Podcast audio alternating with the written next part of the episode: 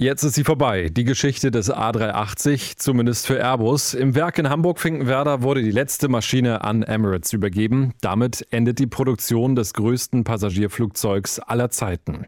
In dieser Folge wollen wir über dieses besondere Flugzeug sprechen und das machen wir mit Jürgen Raps. Er war bei Lufthansa der Mann, der den A380 in die Flotte geholt hat.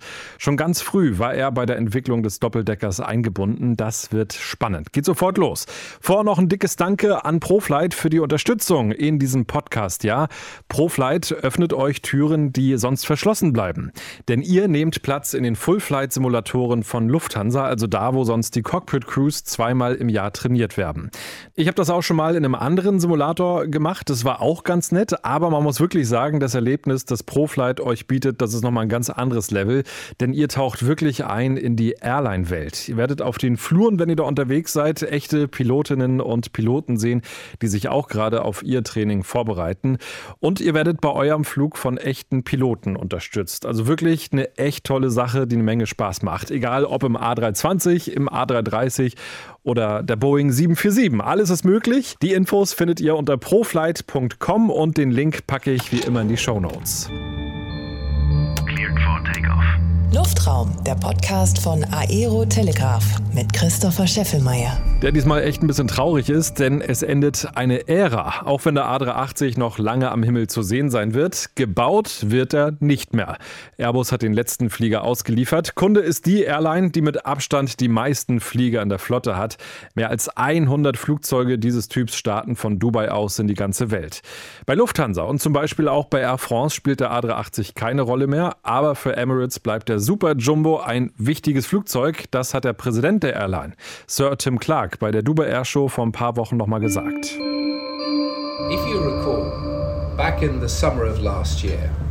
Im Sommer 2020 haben die meisten Betreiber den A380 für tot erklärt. Inzwischen fliegen die meisten Gesellschaften das Flugzeug wieder, Qatar Airways, British Airways oder Emirates. Emirates hat 120 A380, die müssen bezahlt werden und die verursachen Kosten. Sie zu parken ist keine Alternative. Die Regierung des Emirats Dubai hat als Eigentümer der Airline ca. 45 bis 50 Milliarden Dollar an Verbindlichkeiten zu erfüllen. Also müssen die Maschinen fliegen. Um ihren Auftrag zu erfüllen und weil die A380 für ca. 80 Prozent des Profits von Emirates verantwortlich sind. Die A380 sind der wesentliche Bestandteil des ganzheitlichen Emirates-Ansatzes, sowohl für die Flugzeuge als auch für die Infrastruktur am Boden. In New York zum Beispiel verlassen die Premium-Passagiere das Land direkt in das Oberdeck unserer A380. In Heathrow kann man aus den Lounges direkt in das Flugzeug kommen, genauso in Dubai und in vielen anderen Orten weltweit. Keine andere Airline kann da mit uns konkurrieren. Aber alle versuchen es uns nachzumachen. Die Profitabilität der Maschine ist einzigartig. Wir wissen, wie wir sie einsetzen müssen, wir wissen, wie wir sie ausgelastet bekommen. Aber zurzeit sind die Treibstoffkosten natürlich exorbitant. Wir wollten den A380 Neo. Wir wollten eine überarbeitete Ausgabe, ein leichteres Flugzeug, effizientere Triebwerke, aber der Appetit war auf dem Weltmarkt nicht vorhanden. Das Produktionsende des A380 ist für Emirates das größte Problem. Wir wollten weitere Maschinen kaufen. Wir wollten den A380 Neo. Die Triebwerke zum Beispiel stammten noch aus den späten 1990ern und dem Anfang der 2000er. Die Entwicklung hier ist enorm vorangeschritten. Boeing hat in der 777 die aktuelle Generation von General Electric. Airbus hat diverse effizientere Triebwerke in den anderen Baureihen, zum Beispiel im A350. Nur für den A380 gibt es nichts Neues. Darüber hinaus benötigten wir dringend neue Winglets und auch das Leitwerk ist viel zu groß. Es stammt noch aus der Phase, in der Airbus kleinere Ausgaben der A380 entwickeln wollte. Das jetzige Modell benötigt das riesige Leitwerk gar nicht. Durch die Überarbeitung hätte ein leichteres, wesentlich effizienteres Flugzeug entstehen sollen. Für Emirates war es nie eine Frage, wie man das Flugzeug auslasten kann. Viele andere Gesellschaften haben Angst, die Maschine nicht gefüllt zu bekommen. Das war nie unser größtes Problem. Wir hatten immer eine sehr hohe Auslastung und auch jetzt sind noch sehr viele Leute bereit, besonders in den höheren Klassen mit Emirates zu fliegen. Das liegt besonders an den zahlreichen Extras und technischen Finessen, wie zum Beispiel den Duschen in der ersten Klasse, der liebevoll eingerichteten Loungebar und vielem weiteren, das die Passagiere in der Form noch nicht gesehen haben. Andere Gesellschaften versuchen das nachzumachen. Wenn du kopiert wirst, weißt du, dass du auf dem richtigen Weg bist. Das ist für mich die größte Erfolgsstory dieser Airline. When people copy you, you know you've got it right. And as far as I'm concerned, that has been a success story bar none for this, this, this airline. Sir Tim Clark, der Mann, der Emirates zu dem gemacht hat, was es ist. Der A380 spielt in der Flotte eine ganz zentrale Rolle und das wird auch noch eine ganze Zeit lang so bleiben. 251 A380 haben die Airbus-Werke verlassen. Einige davon gingen auch an die Lufthansa. Und da hat viele Jahre Kapitän Jürgen Raps gearbeitet. Er war in Frankfurt für die Einflottung der Maschine verantwortlich. Er ist auf der A380 um die ganze Welt geflogen und mittlerweile ist er im Ruhestand und lebt in den USA. Herr Raps, der letzte A380 ist ausgeliefert. Wie fühlt sich das für Sie an? Ja, das ist schon für mich, ähm, der quasi von Anfang an dabei war bei der Lufthansa, äh, ein sehr einschneidendes Erlebnis. Ich finde es schade, dass die Serie eingestellt wurde, äh, eingestellt werden musste. In Klammers möchte ich dazu sagen, aufgrund mangelnder Bestellungen. Da ist sicherlich der Hersteller nicht ganz unschuldig dran.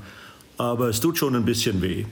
Äh, ich hoffe ja, dass man das Flugzeug, es fliegen ja doch noch einige Exemplare und im Moment, äh, was ich so mitbekomme, werden fast alle stillgelegten 380 äh, bis auf die von Air France und Lufthansa wieder in Betrieb genommen, also Singapur, Qantas, Emirates sowieso. Äh, ANA und so weiter. Offensichtlich wird das Flugzeug doch noch etliche Jahre weitergeflogen. Ich schätze mal, dass wir den mindestens noch 15 bis 20 Jahre am Himmel bewundern können. Sie haben ja sehr viele Modelle geflogen, die Boeing 737 zum Beispiel, die DC-10, A330, A340. Aber was macht den A380 so besonders? Naja, das hängt damit zusammen, dass das äh, natürlich in seiner technischen und technologischen Entwicklung zu dem Zeitpunkt, wo ich noch aktiv war, das fortgeschrittenste Flugzeug überhaupt war.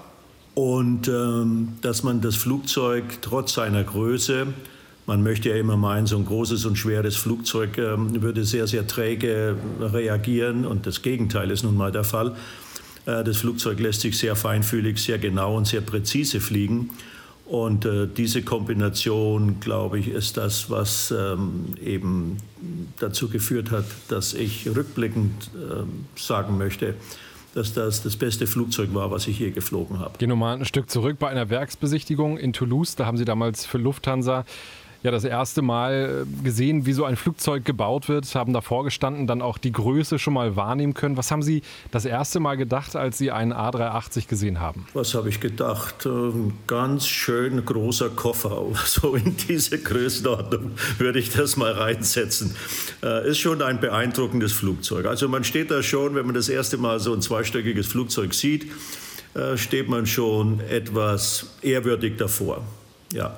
Sie sind ja damals auch schon die Testmaschinen geflogen. Wie war das so, einer der ersten Piloten zu sein auf diesem Muster? Ja, das ist spannend, weil man damals, ähm, das war ja wirklich während der Erprobungsphase, äh, wo wir das Flugzeug oder eines von den Testflugzeugen fliegen konnten.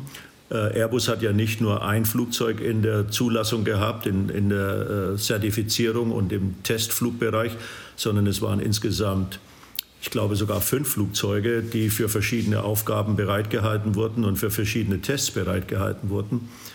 Und ähm, diese Flugzeuge sind natürlich in ihrer Aufmachung gar nicht vergleichbar mit einem Verkehrsflugzeug, was im normalen kommerziellen Linienverkehr eingesetzt wird. Die sind leer, da sind noch keine Wandverkleidungen dran, da sieht man noch die ganzen elektrischen äh, Verbindungen und die die Schläuche und Leitungen für die Air-Conditioning-Systeme. Das liegt alles noch offen da. Da ist auch keine Bestuhlung drin. Äh, da sind hinten ein paar Sitze drin für die Flugingenieure, die während des Fluges bei den Zulassungsflügen die Parameteraufzeichnung und auch entsprechend mit dem Cockpit kommunizieren können, was geflogen wird, wie es geflogen wird, ob ein Test erfolgreich war, ob der nochmal geflogen werden muss und so weiter und so fort. Und das ist schon ziemlich spannend, diese diese Konstellation zu sehen und dann die Zusammenarbeit der Testcrews, die dieses Flugzeug bewegen. Konnten Sie während dieser Testphase auch mal Manöver fliegen, die dann später im Linienbetrieb so nicht mehr möglich gewesen sind? Ein paar wenige konnten wir fliegen, ja. Wir haben, wir haben ja auch verschiedene ähm, technische Features äh, getestet wir als Crew, als, als äh, Airline-Crew. Airbus hat ja damals großen Wert darauf gelegt, dass die Airlines recht frühzeitig in der Testphase des Flugzeugs ihren Input liefern. Und äh, das haben wir auch gemacht mit verschiedenen technischen Systemen eben. Und äh, da haben wir einige Manöver geflogen, die natürlich nachher im Linienbetrieb nicht mehr geflogen werden nicht mehr geflogen werden müssen, muss man dazu sagen, und im Hinblick auf die Passagiere auch nicht geflogen werden sollten. Sie haben ja vorhin schon angesprochen, möglicherweise hat Airbus äh, auch so einige Fehler gemacht beim A380. Welche sind das aus heutiger Sicht? Ein Fehler würde ich sagen, man hat äh, von vornherein in, in Richtung 380 Familie produziert und, oder wollte produzieren. Also man wollte ja nicht nur den 380, der nachher flog, in den Markt bringen, sondern man hatte noch eine gestreckte Version in petto, man hatte noch eine geschrumpfte Version in petto, man hatte noch den Frachter in petto. Und ähm, das ist natürlich ein Punkt, der die, die Produktion äh, sehr, sehr komplex macht. Und dann, als das Flugzeug in Betrieb war, hat man es meines Erachtens versäumt, rechtzeitig einen, ich nenne es mal Facelift für das Flugzeug zu produzieren, darüber nachzudenken, wie sich der Markt weiterentwickelt und wie sich die Konkurrenzmodelle entwickeln. Und ähm, äh, da hat man nicht rechtzeitig reagiert. Ich weiß nicht warum, aber ich nehme mal an, äh, in erster Linie aus, äh, aus finanziellen Gründen. Die, die 380-Einführung oder allein die, der Bau oder die, die Testreihe, den Aufbau der Testreihe war ja schon extrem teuer. Zweistellige Milliardenbeträge hat das ganze Thema geschluckt. Und ähm, wenn man nun entsprechend ein Nachfolgemuster bauen würde mit, ich nenne es mal, ich gebe mal ein Beispiel, Nachfolgemuster mit neueren, sparsameren Triebwerken, wenn die denn auf den Markt gekommen wären, dann hätte man wahrscheinlich auch entsprechend die Struktur des Flugzeugs anpassen müssen, das heißt das äh, Fahrwerk, äh, die Tragflächen und alles, was dazugehört. Und ähm, das wäre natürlich sehr teuer geworden. Und da die Bestellungen nicht so reingekommen sind, wie sie geplant waren, und der Break-Even-Point in immer weitere Ferne gerückt ist, ähm, hat man das natürlich dann nicht gemacht. Und ich glaube, das war einer der entsprechenden Fehler oder der größten Fehler, das Flugzeug einfach nicht weiterzuentwickeln im Hinblick auf zukünftige Märkte. Wobei ja dann auch Flugzeuge eine immer größere Rolle gespielt haben in den vergangenen Jahren, die mit zwei Triebwerken auskommen. Das ist natürlich auch eine unglaubliche Konkurrenz, oder? Ja, natürlich, selbstverständlich. Wenn man sich jetzt äh, die neue 777, wenn man sich die anschaut, das ist ein Flugzeug, das fast 400 Passagiere ungefähr, je nachdem, welche Bestuhlung es hat, hat drei, zwei Triebwerke, ist natürlich äh, inzwischen aus ganz anderen Komponenten gebaut als die 380. Also äh, allein die, die Werkstoffe, die da verwendet werden. Äh, die 380 hatte damals rund knappe 25 Prozent Verbundfaserwerkstoffe. Ähm, und jetzt arbeitet man bei der 350, bei der 787 und bei der 777 in der Größenordnung von 50 Prozent äh, Verbundfaserwerkstoffen. Und das macht das Flugzeug natürlich leichter und allein durch das weniger Gewicht wird das Flugzeug schon wirtschaftlicher. Und dann hat das natürlich auch eine neue Triebwerksgeneration, die wiederum mindestens, das sind so die Erfahrungswerte, in der Größenordnung 20 Prozent wirtschaftlicher sind als die vorhergehende Triebwerkskombination. Und da kommt schon einiges zusammen, äh, was solche Flugzeuge dann eben wirtschaftlicher macht für die Airlines. Und ähm, ja, ich würde mal sagen, es äh, führt dazu, dass wahrscheinlich das oder mit großer Sicherheit das Zeitalter der großen viermotorigen, und da zähle ich auch die 747 dazu, äh, bald vorüber sein wird. Hat es Sie damals überrascht, dass keine Airline aus Nordamerika das Flugzeug bestellt hat? Ja, hat mich schon überrascht. Äh, aber ich, ich, weiß nicht warum. Vielleicht äh, spielt dann äh, das Nationalbewusstsein äh, eine größere Rolle oder andere Überlegungen. Ich weiß heute noch nicht genau, warum die Amerikaner dieses Flugzeug nicht bestellt haben. Ich meine, Boeing sitzt hier vor der Haustür, wenn man so möchte. Und baut auch gute Flugzeuge und große Flugzeuge. Und äh, selbst die 747 ist ja in Amerika, in USA, muss man genauer sagen, ist die ja nicht so stark verbreitet. Die 747 wurde ja, so wenn ich mich richtig zurückerinnere, nur von United geflogen. Sie wurde nie von Delta geflogen, kann ich mich nicht erinnern. American Airlines auch nicht. Also selbst die große 747 war hier nicht so verbreitet. Pan Am damals, ne? wenn wir das äh, nochmal rückblickend uns angucken. Ja, die waren ja, die waren ja der Launching Customer der 747. Habe ich mich aber auch immer schon gefragt, woran das eigentlich liegt, dass diese, ja, wie Sie es auch gerade festgestellt haben, die ganz großen Flugzeuge bei den US-Airlines nicht äh, in der Flotte sind. Und ich habe das für mich dann so beantwortet, dass es möglicherweise ja diese Hub-Strategie ist. Ne? Wenn wir uns eine Airline wie Lufthansa angucken, die hat, ja, sagen wir mal, mittlerweile zwei Hubs oder ähm, KLM, die haben einen Hub in ähm, Amsterdam oder Air France in Paris und da macht es wahrscheinlich Sinn, dann große Flugzeuge hinzuschicken und die US-Airlines haben dann mehrere Standorte. San Francisco, Los Angeles, äh, Newark, JFK, Miami und so habe ich mir das immer irgendwie versucht zu erklären. Ja, es bestimmt, ist bestimmt auch eine, eine Begründung dafür. Sie fliegen natürlich auch dünnere Strecken, nenne ich das mal, sehr viele dünnere Strecken.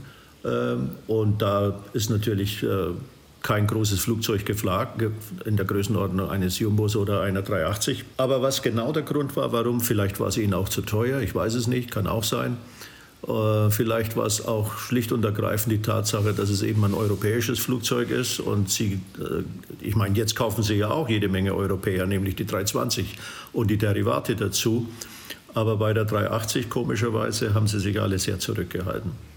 Schwer zu beantworten, warum die das nicht gemacht haben. Dann gucken wir jetzt aber mal auf einen Tag in Ihrem Leben und auch in der Geschichte des A380, der definitiv ein guter Tag war. Es war der 19. Mai 2010. Da haben Sie den ersten Lufthansa A380 von Hamburg-Finkenwerder nach Frankfurt geflogen. Damals eine Riesensache. Das Fernsehen war live dabei. Wie haben Sie das damals empfunden im Cockpit? Die Abholung eines neuen Flugzeuges ist natürlich immer ein Ereignis, ähm, das Ereignis im, im Leben eines Piloten. Und ähm, wir haben ja lange, lange Jahre vorher schon begonnen, im Rahmen eines Projektteams uns Gedanken zu machen über den sogenannten Entry into Service. Und ähm, dieser Entry into Service, der hat sich im Laufe der Jahre aufgrund verschiedener äh, Tatsachen im, im, im, Bau des Flugzeugs, in der Zulassung des Flugzeugs, hat er sich natürlich immer weiter nach hinten verschoben. Aber man fiebert natürlich auf diesen Tag hin. Und ich war ja im, im Rahmen meiner Management-Tätigkeit auch verantwortlich für den Entry into Service dieses Flugzeugs. Und ich kann mich noch gut daran erinnern, dass unser damaliger CEO, der Herr Meyerhuber, äh, äh, damals zu mir gesagt hat, er möchte auf jeden Fall einen absolut astreinen, flawless Entry into Service dieses Flugzeugs haben. Er möchte keinerlei negative Erlebnisse haben wie wir vorher bei der Einführung der 747 mal hatten und auch bei der Einführung der DC-10 in unsere Flotte. Das ging ja alles nicht problemlos, aber bei der 380 wollte er eine problemlose Einführung haben. Und es war ein großes Projektteam, äh, was wir damals ähm, hatten, zusammengefasst aus vielen, vielen verschiedenen Abteilungen der Lufthansa ähm, da war natürlich auch die Technik dabei, da war das Marketing dabei, da war Verkauf dabei, da waren die ganzen Bodenwerke ähm, dabei, äh, Passagierabfertigung, Frachtabfertigung, Catering und alles, was dazugehört. Und wir fieberten alle auf diese Einführung. Und die beginnt natürlich mit der Abholung des Flugzeugs beim Hersteller leider nicht in Toulouse, sondern in Finkenwerder. Ich sage das deswegen, weil es nur um die Länge des Fluges ging. Toulouse wäre halt ein bisschen länger gewesen und da hätte man das Ganze ein bisschen länger genießen können. Und äh, ja, es ist ein ganz tolles Erlebnis. Äh, die Zeremonie in Finkenwerder äh, natürlich und dann äh, volles Haus nach Frankfurt, ist klar. Ähm, handverlesene Crew muss auch sein, weil es ist ein Flug nicht wie jeder andere, sondern das sind Flüge, wo immer alles anders ist als sonst und da braucht man eine erfahrene Crew, sowohl im Cockpit als auch in der Kabine. Ähm, ja, und dann hatten wir als äh, Sahnehäubchen hatten wir ja in Frankfurt einen äh, Formationsanflug mit unserer Lufthansa U-52 geplant, vorher gebrieft und ähm, genau besprochen, wie das stattfinden soll. Die Flugsicherung musste auch mitspielen. Und dann hat uns das Wetter in Frankfurt einen Strich durch die Rechnung gemacht. Auf gut Deutsch, die Ju und wir haben uns nicht gefunden wegen schlechten Wetters. Ähm, das hätte ja auf Sichtflug gehen müssen, war aber nicht möglich. Und äh, das wäre das Sahnehäubchen gewesen, dass wir mit der Ju neben uns einen sogenannten Low Pass, einen niedrigen, also einen Überflug über die Landebahn in niedriger Höhe gemacht hätten. Das hätten wir auch von der Geschwindigkeit her hinbekommen. Die U-52 wäre so schnell geflogen, wie sie nur kann, und wir wären so langsam geflogen, wie wir nur konnten. Und dann hätte das funktioniert. Ja, das Flugzeug kann ja wirklich äh, in, in Landekonfiguration kann das ja sehr, sehr langsam fliegen. Wie langsam können Sie das mal in kmh umrechnen? Äh, ja, das kann ich ganz gut. Ich würde sagen, äh, in kmh 120 mal 1,8 Prozent drauf. Ja, knapp knapp 190 Kilometer, 190 Kilometer pro Stunde, 200 Kilometer pro Stunde. Also ähm, da, da, fahren auf der Autobahn fahren ja noch die Autos davon bei dieser Geschwindigkeit. Und ähm, die U hätte da noch für einen gewissen Zeitraum ganz gut mithalten können. Und äh, ja, hat nicht sollen sein. Und dann aber der Roll-in in die Halle, wir haben den, den Low-Pass ja sowieso geflogen. Und nach dem Low-Pass dann die Landung und den Roll-in in die Halle, wo uns äh, ja, halb Lufthansa und, äh, oder halb Airport Frankfurt erwartet hat, äh, war, war natürlich ein ganz, ganz tolles Ereignis. Ja, die Frankfurt am Main war damals der erste Flieger in der Lufthansa-Flotte. 13 weitere A380 folgten dann noch. Wie hat sich der Flieger so im Einsatz dann äh, präsentiert? Ja, der war also sehr reliable. Also die, die hatte relativ wenige technische Probleme während des Einsatzes. Äh, wir flogen ja damals äh, von Anfang an äh, die großen Hub-Airports, Sie hatten vorhin das Stichwort genannt, flogen wir ja dann alle relativ schnell an. Ähm, also Johannesburg und dann äh, Tokio und dann äh, Nordatlantik rüber, San Francisco, Los Angeles, Miami, äh, später dann noch Houston dazu. Und ähm, der Flieger hat sich im Einsatz bewährt, auf jeden Fall. Es war ein sehr ja, zuverlässiges Flugzeug, ist es immer noch. Und es wurde von den Passagieren geliebt, wird auch heute noch von den Passagieren geliebt und auch von den Crews, weil es ein phänomenal guter Arbeitsplatz ist für die Besatzungen. Welches waren so Ihre Lieblingsziele im A380-Streckennetz? Egal, eben, Hauptsache ich flog 380. war, war egal, ja. Wir hatten den Erstflug mit der deutschen Fußballnationalmannschaft nach Johannesburg zur Weltmeisterschaft runter. Ich glaube, das war der 10. Juni, dann nach Auslieferung des Flugzeugs. Und ich war nachher noch ein paar Mal in Johannesburg mit dem Flugzeug.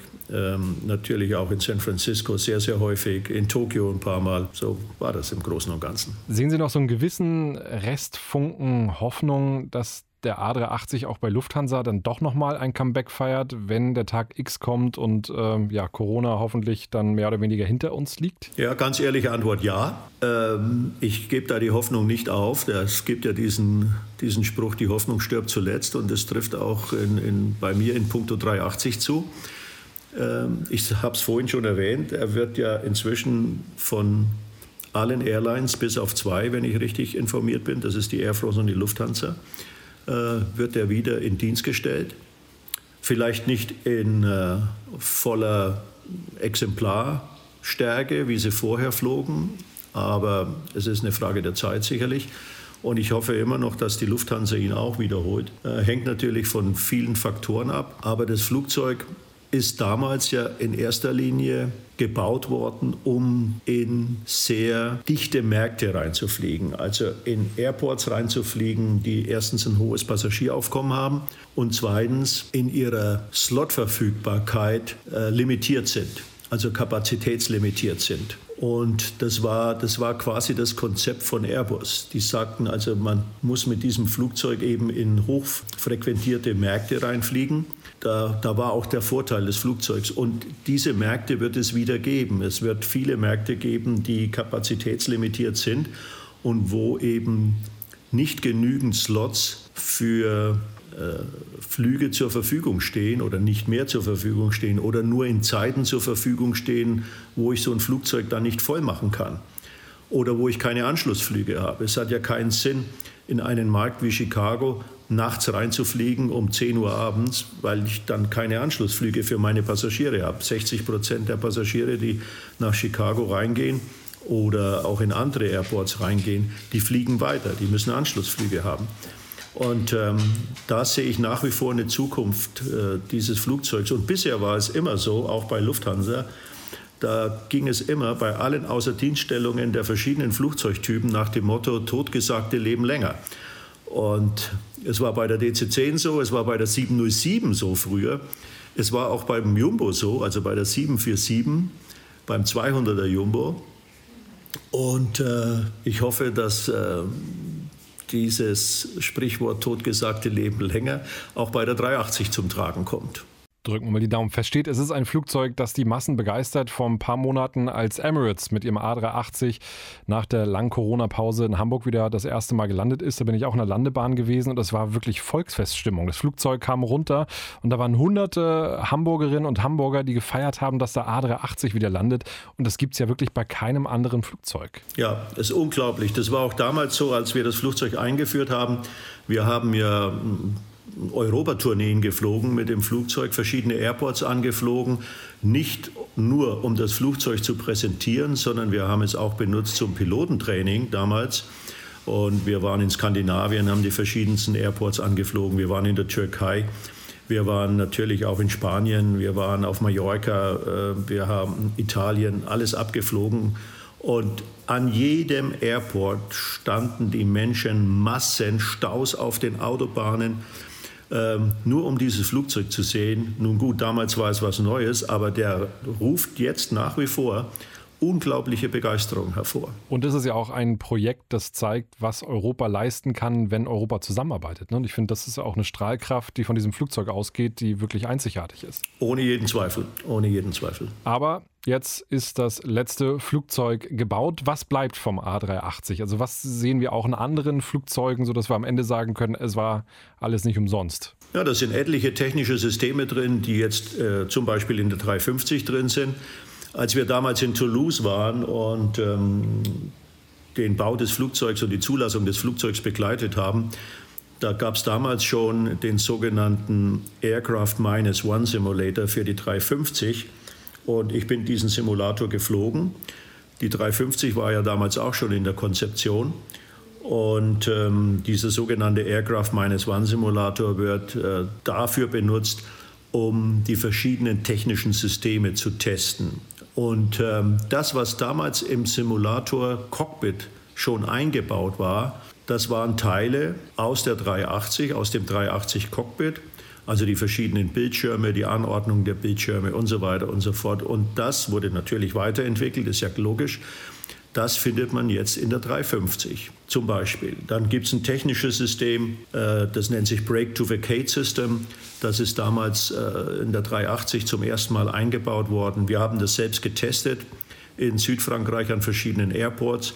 Das ist ein System, wo ich sozusagen dem Flugzeug sage, bei welchem Rollweg nach Aufsetzen auf der Landebahn das Flugzeug die Landebahn verlassen soll und dementsprechend bremst das Flugzeug dann automatisch, um beim Verlassen oder wo der Rollweg abzweigt, eine Geschwindigkeit zu haben, dass ich nur mit Rollgeschwindigkeit da rausrollen kann.